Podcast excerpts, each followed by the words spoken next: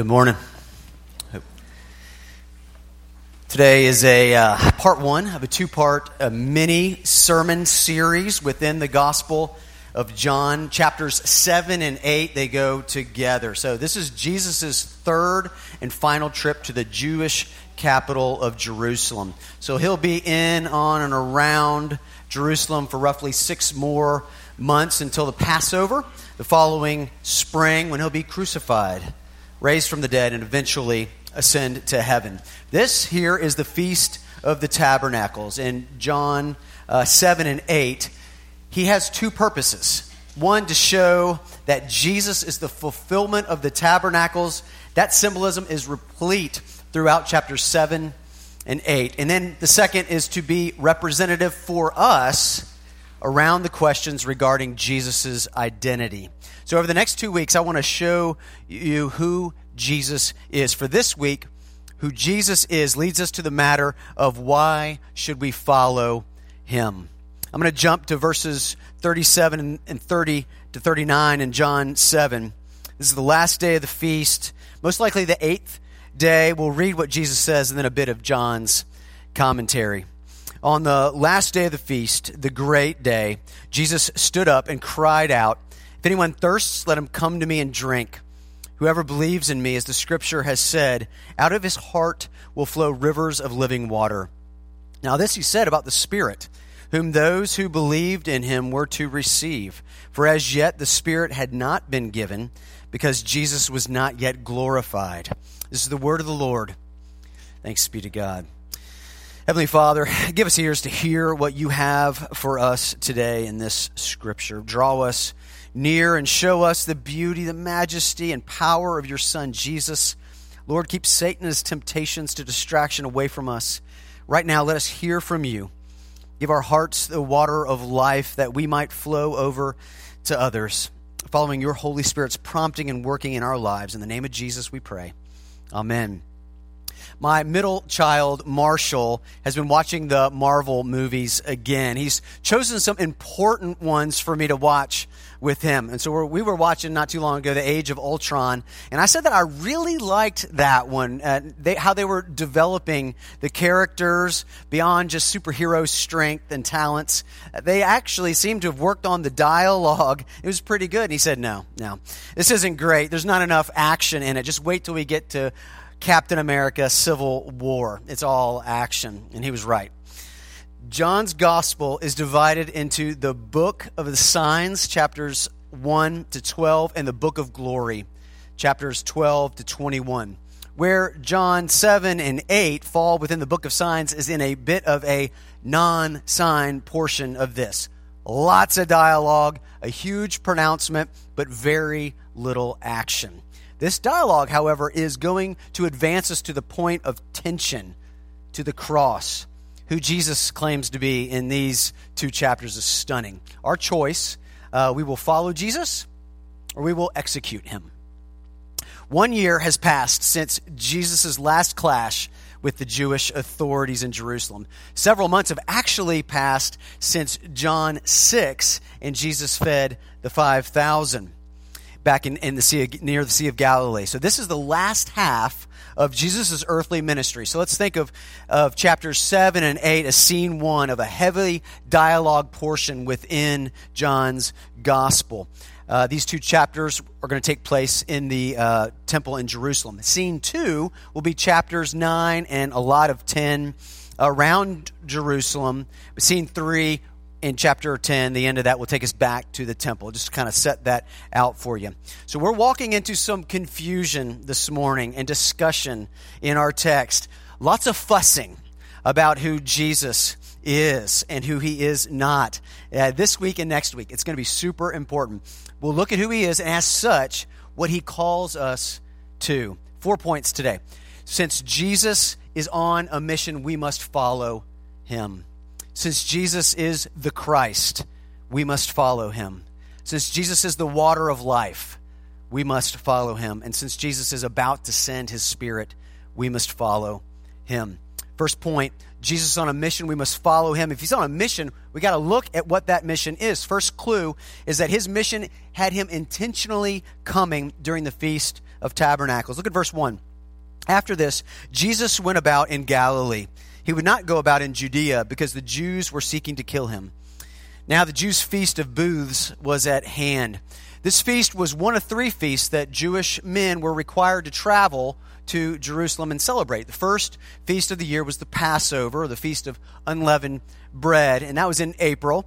God's people gave him thanks for the fruit of the olive harvest and the fruit that they had, but predominantly the Passover celebrated and remembered the Israelites' deliverance out of slavery in Egypt by signs, by miracles, by God's mighty hand. The second travel feast of the year was the Feast of Dedication or the Feast of Weeks.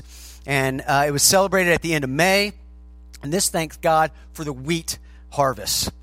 Then our feast in question, we're going to get to that, but these feasts were integral parts of the Jewish calendar year. It was not only men who traveled, this was a pilgrim caravan men, women, children, livestock for safety, for fun, for the load sharing, for singing, the Psalms of Ascent going up to, Gener- to Jerusalem. That'd be Psalms 120 to 134. Just imagine these precious children here singing all the way up to Jerusalem. God's people sang these songs as they walked up. Remember when Jesus was a 12 year old boy? He was in the, the well, found in the temple, but mom and dad, Joseph and Mary, couldn't find where he was. They looked for almost the entire day in the people, the throng that was leaving Jerusalem and going back home. And then they finally found him. That shows you just how big of a group this was. This feast, however, in Leviticus 23 sets the stage. Verse 42 You shall dwell in booths for seven days.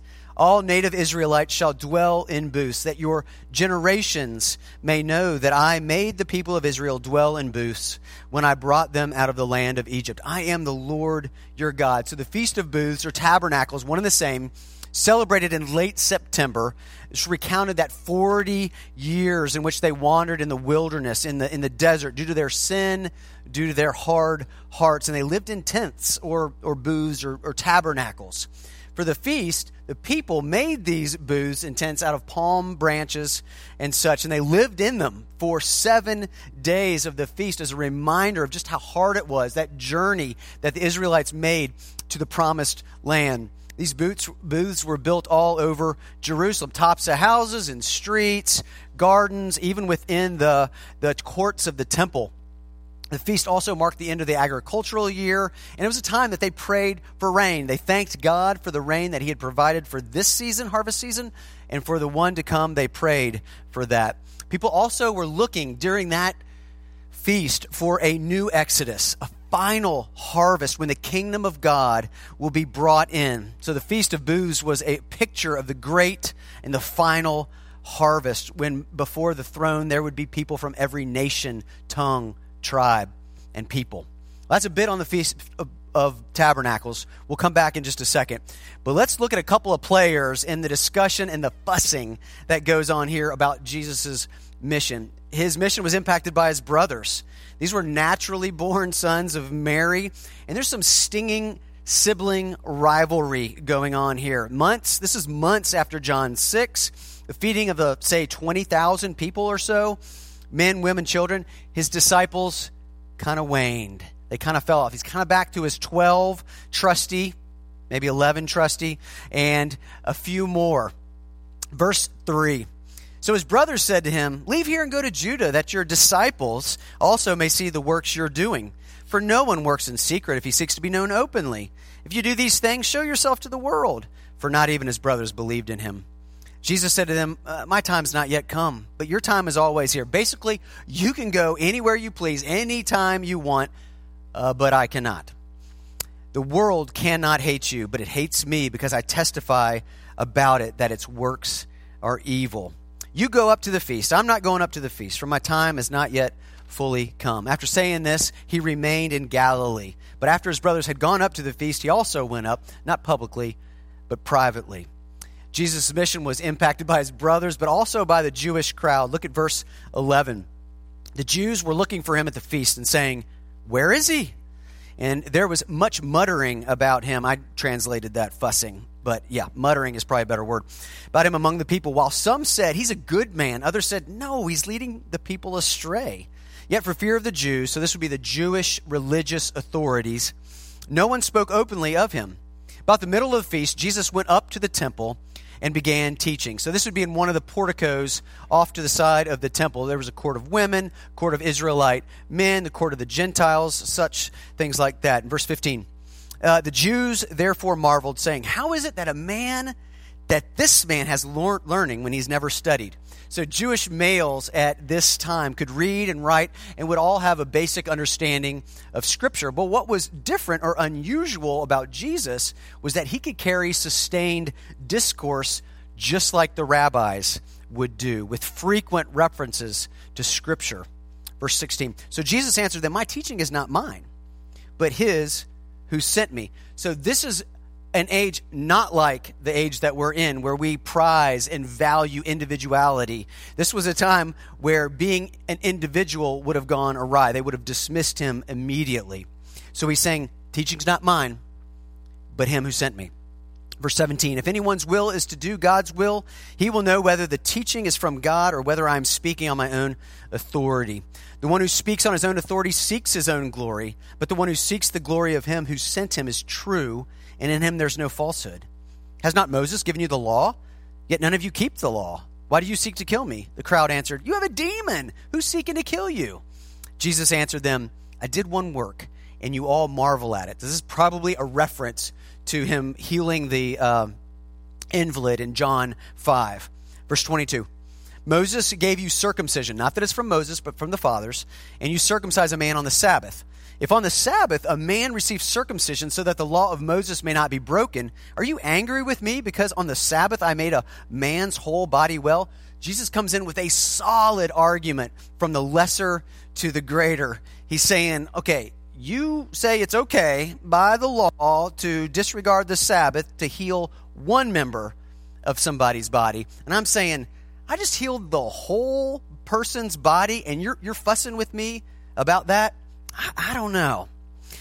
He says in 24, do not judge by appearances, but judge with right judgment. My translation, use your brain. All right. So his brothers, we've got the, uh, the Jewish crowd, but then also his mission, Jesus' mission was impacted by the Pharisees, the Sanhedrin, the chief priests, the temple guards, the officers, and even more crowds. Skip down to verse 32. The Pharisees heard the crowd muttering these things about him and the chief priests and Pharisees sent officers to arrest him. So these would have been temple guards, religiously trained men. They would have been not brutal thugs, they actually would have been uh, Levites. Then Jesus said, I will be with you a little longer, and then I'm going to him who sent me. You will seek me, and you will not find me. Where I am, you cannot come. The Jews said to one another, Where does this man intend to go that will not find him? Does he intend to go to the dispersion among the Greeks and teach the Greeks? So the crowds that would have been there in Jerusalem at that time, they would have come from, they would have been Judeans, they would have been Galileans, they would have been from the diaspora, the, the Jews that were living outside of Palestine since the Babylonian exile in, in 586. I uh, think of the story of Esther that was what was happening there. Uh, in verse 36, what does he mean by saying, You will seek me and you will not find me, and where I am you cannot come? All right, I'm going to try something here this morning. All right, I'm going to try to do a parallel here with the Appalachian Trail and following Jesus. All right, so the illustration thread throughout these four points is going to be building progression of the Appalachian Trail, okay? And then the Appalachian Oh, that's, that's really hard, isn't it? The application progression is going to be following Jesus, moving in that way progressively. Let's see if we can do it. So, the main point Jesus is on a mission for the Appalachian Trail. That's you saying, you know, yeah, yeah, that'd be cool. That'd be cool to hike that. Yeah, sure. All right. We're considering hiking the 2,190 miles, right? It's uh, annually thousands attempt it, one in four make it. Takes five, seven months on average. Then, when, where do you begin? North, south, you flip flop. What about bears, right? What about snakes? What about ticks? We're counting the cost here. Why do this? Maybe it's the natural beauty, the natural world, wild country. Maybe it's adventure. Maybe it's the challenge that you feel. Folks from five years old to 86 have all completed uh, this journey, and lots have done it with disabilities. All walks of life. Folks from all over the world, new friendships are made. It's about $1,000 a month, kind of average. Uh, and to be considered a through hiker, you got to finish it within 12 months or less. That's the illustration. The application, Jesus is on a mission, that'd be cool to hike the AT. Uh, here's the application. Oh, yeah, I like Christianity. Yeah, that's cool. That's cool. Your question for us this morning is what is a disciple? What does it mean to follow Jesus? Discipleship is not merely embracing certain ideas, but acting on them. So faith is not just agreement. Yep, check. Faith is commitment to follow Jesus. Oh, do I have to go to church? Do I have to tithe? Do I have to learn to read the Bible and pray? Following Jesus at this point is studying, it's listening, it's considering who Jesus is. This coming year, 2022, I know it's crazy to think about that. We're going to challenge every single person at Mitchell Road Presbyterian Church man, woman, child to read through the Bible in 2022, January to December.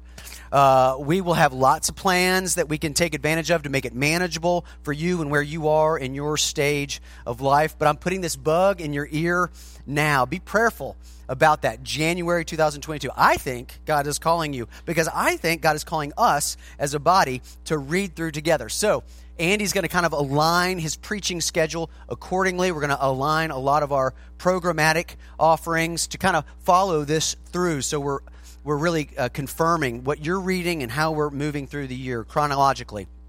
Again, I know not every one of you will read uh, every word totally. Some will. I love to encourage you to do that. But we'll pace with you, we'll walk with you in 2022. So begin praying about that now. You got a few months to pray about it. All right, second point. Since Jesus is Christ, the Christ. We must follow him. All right, we get some discussion from the people of Jerusalem as they react to the Christ. These are residents of Jerusalem. They would have been more familiar with Jesus and some of his teachings. They would have been more familiar with the conflict that was going on between Jesus and uh, the authorities. Verse 25 Some of the people of Jerusalem therefore said, Is not this the man whom they seek to kill? And here he is speaking openly, and they say nothing to him. Can it be that the authorities really know that this is the Christ? So, is there new evidence? They're asking. Uh, but we know where this man comes from. And when the Christ appears, no one will know where he comes from. A little uninformed here, we'll, more on that later.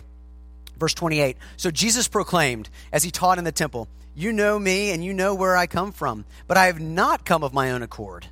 He who sent me is true, and him you do not no, I know him, for I come from him, and he sent me. So Jesus is claiming to have come from God the Father, his Father. 30. So they're seeking to arrest him, but no one laid a hand on him because his hour had not yet come. They feel that this was a blasphemous statement that Jesus made. Yet many of the people believed him, and they said, When the Christ appears, will he do more signs than this man has done? They used their brains right? They saw what Jesus was intending for them to see that he is the Christ, that he is the Messiah. All right, so we've got the, the people of Jerusalem are reacting to this claim that Jesus is the Christ. The people, the chief priests, the Pharisees, the Sanhedrin officers are also going to react. Look at verse 40. When they heard these words, some of the people said, This really is the prophet. The Jews were expecting a prophet like Moses. 41. Others said, This is the Christ. But some said, is the Christ to come from Galilee? So there's some wrestling here. What is true in Micah 5 2 is that Micah tells us that the Messiah would come from Bethlehem in the lineage of David. So not Nazareth, not Galilee, not some from unknown origin.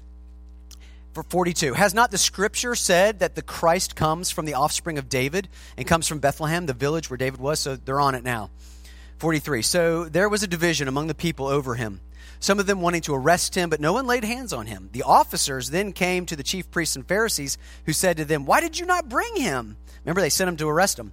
The officer said, No one ever spoke like this man. The Pharisees answered them, Have you also been deceived?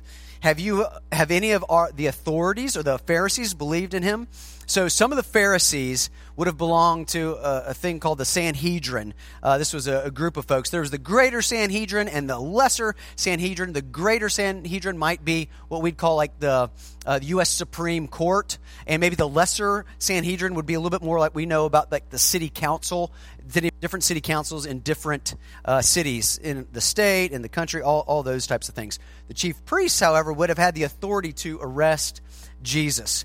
The Romans left the Jews to kind of police themselves on the most part. But there would have been some Sadducees involved. You know, the Sadducees, Pharisees had a little falling out uh, at times, but the issue was they had something to bond themselves together on now, and that was getting rid of Jesus. Lots of officials here. Verse 49. But this crowd that does not know the law is accursed. Nicodemus, who had gone before him and who was one of them, said to them, remember from John 3, Does our law judge a man without first giving him a hearing and learning what he does. So Nicodemus is acting like one of the Sanhedrin here, giving the man a right to a fair trial. That's what he's after. 52. They replied, Are you from Galilee too? Search and see that no prophet arises from Galilee. A lot of fussing, just constant fussing. All right, back to our illustration. All right, AT. All right, so our main point is Jesus is the Christ here. For the Appalachian Trail, that is, I think I'm going to do it. I think I'm going to do it. Let's talk about the physical impact on you. Let's talk about the mental impact on you. Mental is way bigger than the physical. We do have somebody in here that's hiked the Pacific Crest Trail and the AT. Preston, what's up? I see you. All right. Uh, and that's awesome. So you can talk to him about that, uh, but it's phenomenal. The physical, mental toll. Why do people not finish? Why do they not finish? They run out of money? Family issues back home, call them away injury wasn't what I anticipated. yeah. You got to do practice heights. You got to go out over overnight multiple nights and see is this really something that I want to do for 5 to 7 months. You got to know how to use a map and compass in case you got to leave the trail in emergency. All right. Jesus is the Christ. I think I'm going to do the AT. The application for us, I think I'm going to do Christianity we got to know the gospel. How you came to believe the gospel, the call to salvation in discipleship, your conversion. Now, I'm not going to assume that you know the gospel in experience or theology, and I'm also not going to call you to make Jesus your personal Lord and Savior, right? You don't, you don't get to decide to make him Lord, right? He is Lord, regardless what you and I do or decide. The call the wrestle for us is that we need to reorient everything in our lives around what Jesus says. Gentle and Lowly by Dane Ortlund. Many of our ladies and men this summer are reading over this and discussing it. Uh, there's a dialogue in that John Bunyan wrote between Jesus and really any one of us. This is what Dane writes first to kind of preface that. Uh, fallen, anxious sinners are limitless in their capacity to perceive reasons for Jesus to cast them out. We are factories of fresh resistances to Christ's love. Even when we run out of tangible reasons to be cast out, such as specific sins or failures, we tend to retain a vague sense that, given enough time, Jesus will finally grow tired of us and hold us at arm's length. John Bunyan understands this. He knows we tend to deflect Christ's assurances. All right, this is this is the Bunyan dialogue here with, with God. No, wait, we say, cautiously approaching Jesus. You don't understand. I've really messed up in all kinds of ways. I know, he responds. Uh, you know most of it, sure. Certainly more than what others see, but there's a perversity down inside me that's hidden from everyone. I, I know it all. Well, the thing is, it's not just my past, it's my present too. I understand. But, but I don't know if I can break free of this anytime soon. That's the only kind of person I'm here to help. The burden is heavy and heavier all the time. Then let me carry it. It's too much to bear. Not for me. You don't get it. My offenses aren't directed towards others, they're against you. Then I'm the one most suited to forgive them. But the more ugliness in me you discover, the sooner you'll get fed up with me. Whoever comes to me, I will never cast out. This is the gospel. He did it. when you couldn't, when you can't, when you won't. He's forgiven your sins and He's given you His righteousness. This is the power for you to follow Him. Main point three since Jesus is the water of life, we must follow Him. On the last day of the feast, in verse 37, the great day, Jesus stood up and cried out, If anyone thirsts, let him come to me and drink. Whoever believes in me, as the scripture has said, out of his heart will flow rivers of living water. In the morning, each day of the Feast of Tabernacles, one group of priests went down to the pool of Siloam. In John 9, in a couple of weeks, uh, Jesus is going to heal uh, a man blind, born blind at that same pool. And he drew water. They would draw water with his golden jug. The choir would sing with joy, You will draw water from the wells of salvation from Isaiah 12. At the water gate, there were three blasts of the trumpet. They returned to the temple courts, poured out the water, and sang, accompanied by flutes choir, imagine children's choir. The water was brought in, given to the priest who poured it out into two silver bowls, and then they poured them onto the altar. After this, the sacrifice commenced for that day. It went on. There were lots and lots of sacrifices all week. The ceremony, a vivid thanksgiving for God's gift of water, a prayer for rain and remembrance of God's provision for them from water from the rock in the wilderness. And on the great day of the feast, that's what our passage says. This is the eighth day. It was added later after Leviticus, but well before Jesus' time. The priest went around the altar seven times, memory of walking around the walls of Jericho. The priest poured out the water in the bowl onto the ground. It was remembrance of the water again pouring out of the rock. They read from the passage of Exodus in uh, Ezekiel 47 about the river that would flow from the fresh threshold of the temple, uh, living water running to the Dead Sea. People believed that when the Messiah came, he would provide water just like Moses had done. In Joel 3 18, he says, And in that day the mountains shall drip sweet wine, and the hills shall flow with milk, and all the stream beds of Judah shall flow with water, and a fountain shall come forth from the house of the Lord and water the valley of Shittim. It was at this point, at this point, that Jesus called out on the last day of the feast, the great day, If anyone thirsts, let him come to me and drink. Whoever believes in me, as the scriptures has said, out of his heart will flow rivers of living water. The temple police went back amazed. Jesus turned the people's thoughts from this physical water, quenching physical thirst, to their spiritual thirst and need for God, eternal spiritual satisfaction that was possible. That Jesus, because he is the fulfillment of the tabernacles, will quench forever our thirst. Jesus is the water forever from the rock that flows to us. You, you know this passage, Ezekiel 36. I'll just read the first couple sentences I will sprinkle clean water on you, and you shall be clean from all of your uncleannesses. And from all of your idols I will cleanse you. I'll give you a new heart, and a new spirit I'll put within you. And I'll remove a heart of stone from your flesh and give you a heart of flesh. Jared referenced it on the piano earlier. All right. AT illustration. Hang with me. We are close, but we got to keep walking. All right. Jesus is the water of life for the Appalachian Trail, that would be I am prepping to actually go. Backpacking gear, all right? Close to $2,000. It can be much more than that, trust me. Carrying 12, 30 pounds uh, a day, you know, on your back, burning 4,000 to 6,000 calories a day. What kind of food do you eat for that? A lot, right? Hotels with showers, if they're going to be drawing you in, you know, in town food, all that gets expensive, gets pricey. Huts in New England are pretty pricey. They're awesome, but they're pretty pricey. Cost just goes up and up. You got to register, buy the supplies. How in the world are you going to do laundry? Postage. You got to have money for uh, equipment repair, replacement. Got to have money for an emergency trip home. what will have happened if I need an emergency trip home? All right, you got a plan. you got to resupply points, camping regulations in di- different places. There's fees in, in Maine, backcountry permits in the Smokies. You got to get that all in advance. Can't really plan day to day. You got to plan big picture so as not to come discouraged and completely frustrated. You got to have flexibility. How is your flexibility? Trail legs, boy, they take a long time. Maybe from Georgia to Virginia, something like that. You got to talk with somebody that's hiked this thing.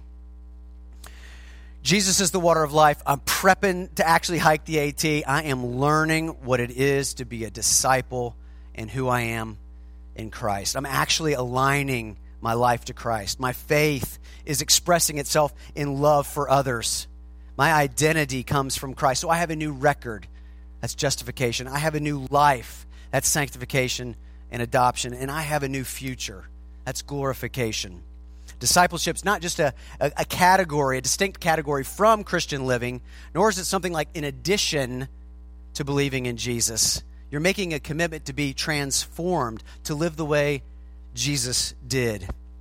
Beginning last week, we're and we did it today again. We're offering Sunday morning elective. So these will be short, one month topics, right, with a different teacher every month so that you can dig deeper into God's Word at this level. 1010 in the sanctuary, be done at 1045, 35 minutes. We know that biblical literacy is on the wane, so we're attempting to kind of stave that tide off in our congregation. Uh, it's not the silver bullet, but we definitely believe that this will help. So, theological topics, biblical book studies, cultural topics in need of consideration. We'll keep it fresh, we'll keep it flowing, we'll keep it fun, all while digging, digging deep. Consider joining these, they'll, they'll keep every month change. Fourth point, it's even shorter. Since Jesus has sent his spirit to us, we must follow him. Again, middle of verse 37, Jesus stood up and cried out, If anyone thirsts, let him come to me and drink. Whoever believes in me, as the Spirit has said, out of his heart will flow rivers of living water. Now, this he said about the Spirit, whom, he, whom those who believed in him were to receive, for as yet the Spirit had not been given, because Jesus was not yet glorified.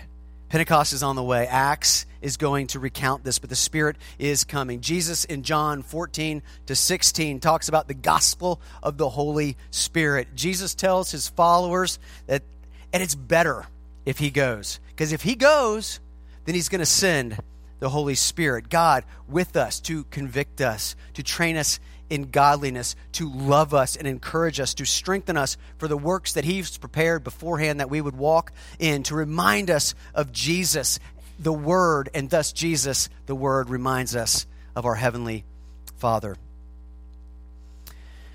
continue hiking illustration. Here we go. Jesus has sent his Holy Spirit, the Appalachian Trail. I'm on the trail. It's happening. I'm right now hiking. Grueling, demanding, sweaty. You smell like teen spirit, okay? Uh, this is exciting.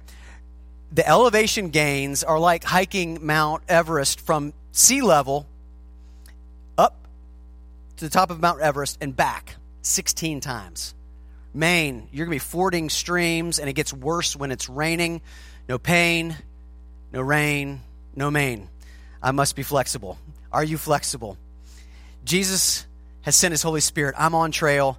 I am walking with Jesus. I'm following Jesus. Bonhoeffer said Christianity without discipleship is always Christianity without Christ. Discipleship is the transformation of individuals and communities into the image of Christ. So, what we hope to do is provide an environment of grace in which spiritual growth becomes a lifestyle for y'all. This is the primary, this is the exclusive work of the church of Jesus Christ. It's the thing the church does. The Great Commission, Matthew 28. So, this fall and in the following, we're going to encourage everyone to jump into a journey group. We know that everyone won't do that right away, but this is what we're going to leading, be leading you to more and more as the semesters click by, the years go by. We want you in a journey group. Uh, we want to talk about those those things that are most important. That means we may have to pull some energy off, take the foot off the gas on some other things, so that we can do that excellently. But we're going to do it. We've been at it for 12 years, but now we're going to make a little bit of a renewed a vigor about it. All right, so what we hope for you, last five things for journey groups and discipleships will be this that your mind will be transformed because we're going to help you believe what Jesus believed. Your character will be transformed because we're going to help you live as he lived. Your relationships will be transformed because you're going to love as he loved. And you're to your service will be transformed because you're going to serve as he served. And your influence to those around you, friends, family, neighbors, your influence will be transformed as you lead as He led. This is going to be hard. We're going to do it together. I'm really excited. This is just a little sneak peek. We're going to talk about it a lot as the days and weeks approach. But I want to get you excited about it. It's a big call. It's a big call that Jesus has for us. This week, we're talking about following Jesus. Next week, what is it to worship Jesus? Let's pray. Father, thank you for today. Thanks for your grace in this. Lord, it's hard. It's hard to follow you. It's heavy. It's grueling. Lord, we fall, we fail, but you're there with us. You've walked in front of us. You're calling out to us in front of us. Come on, I've got you. You're behind us, picking us up as, as we fall and sway. Lord, you're carrying our burdens. You're loving us, you're forgiving us, you're growing us, and you're helping us to engage with those around us. Lord, may you be glorified. May we follow you. In Christ's name we pray.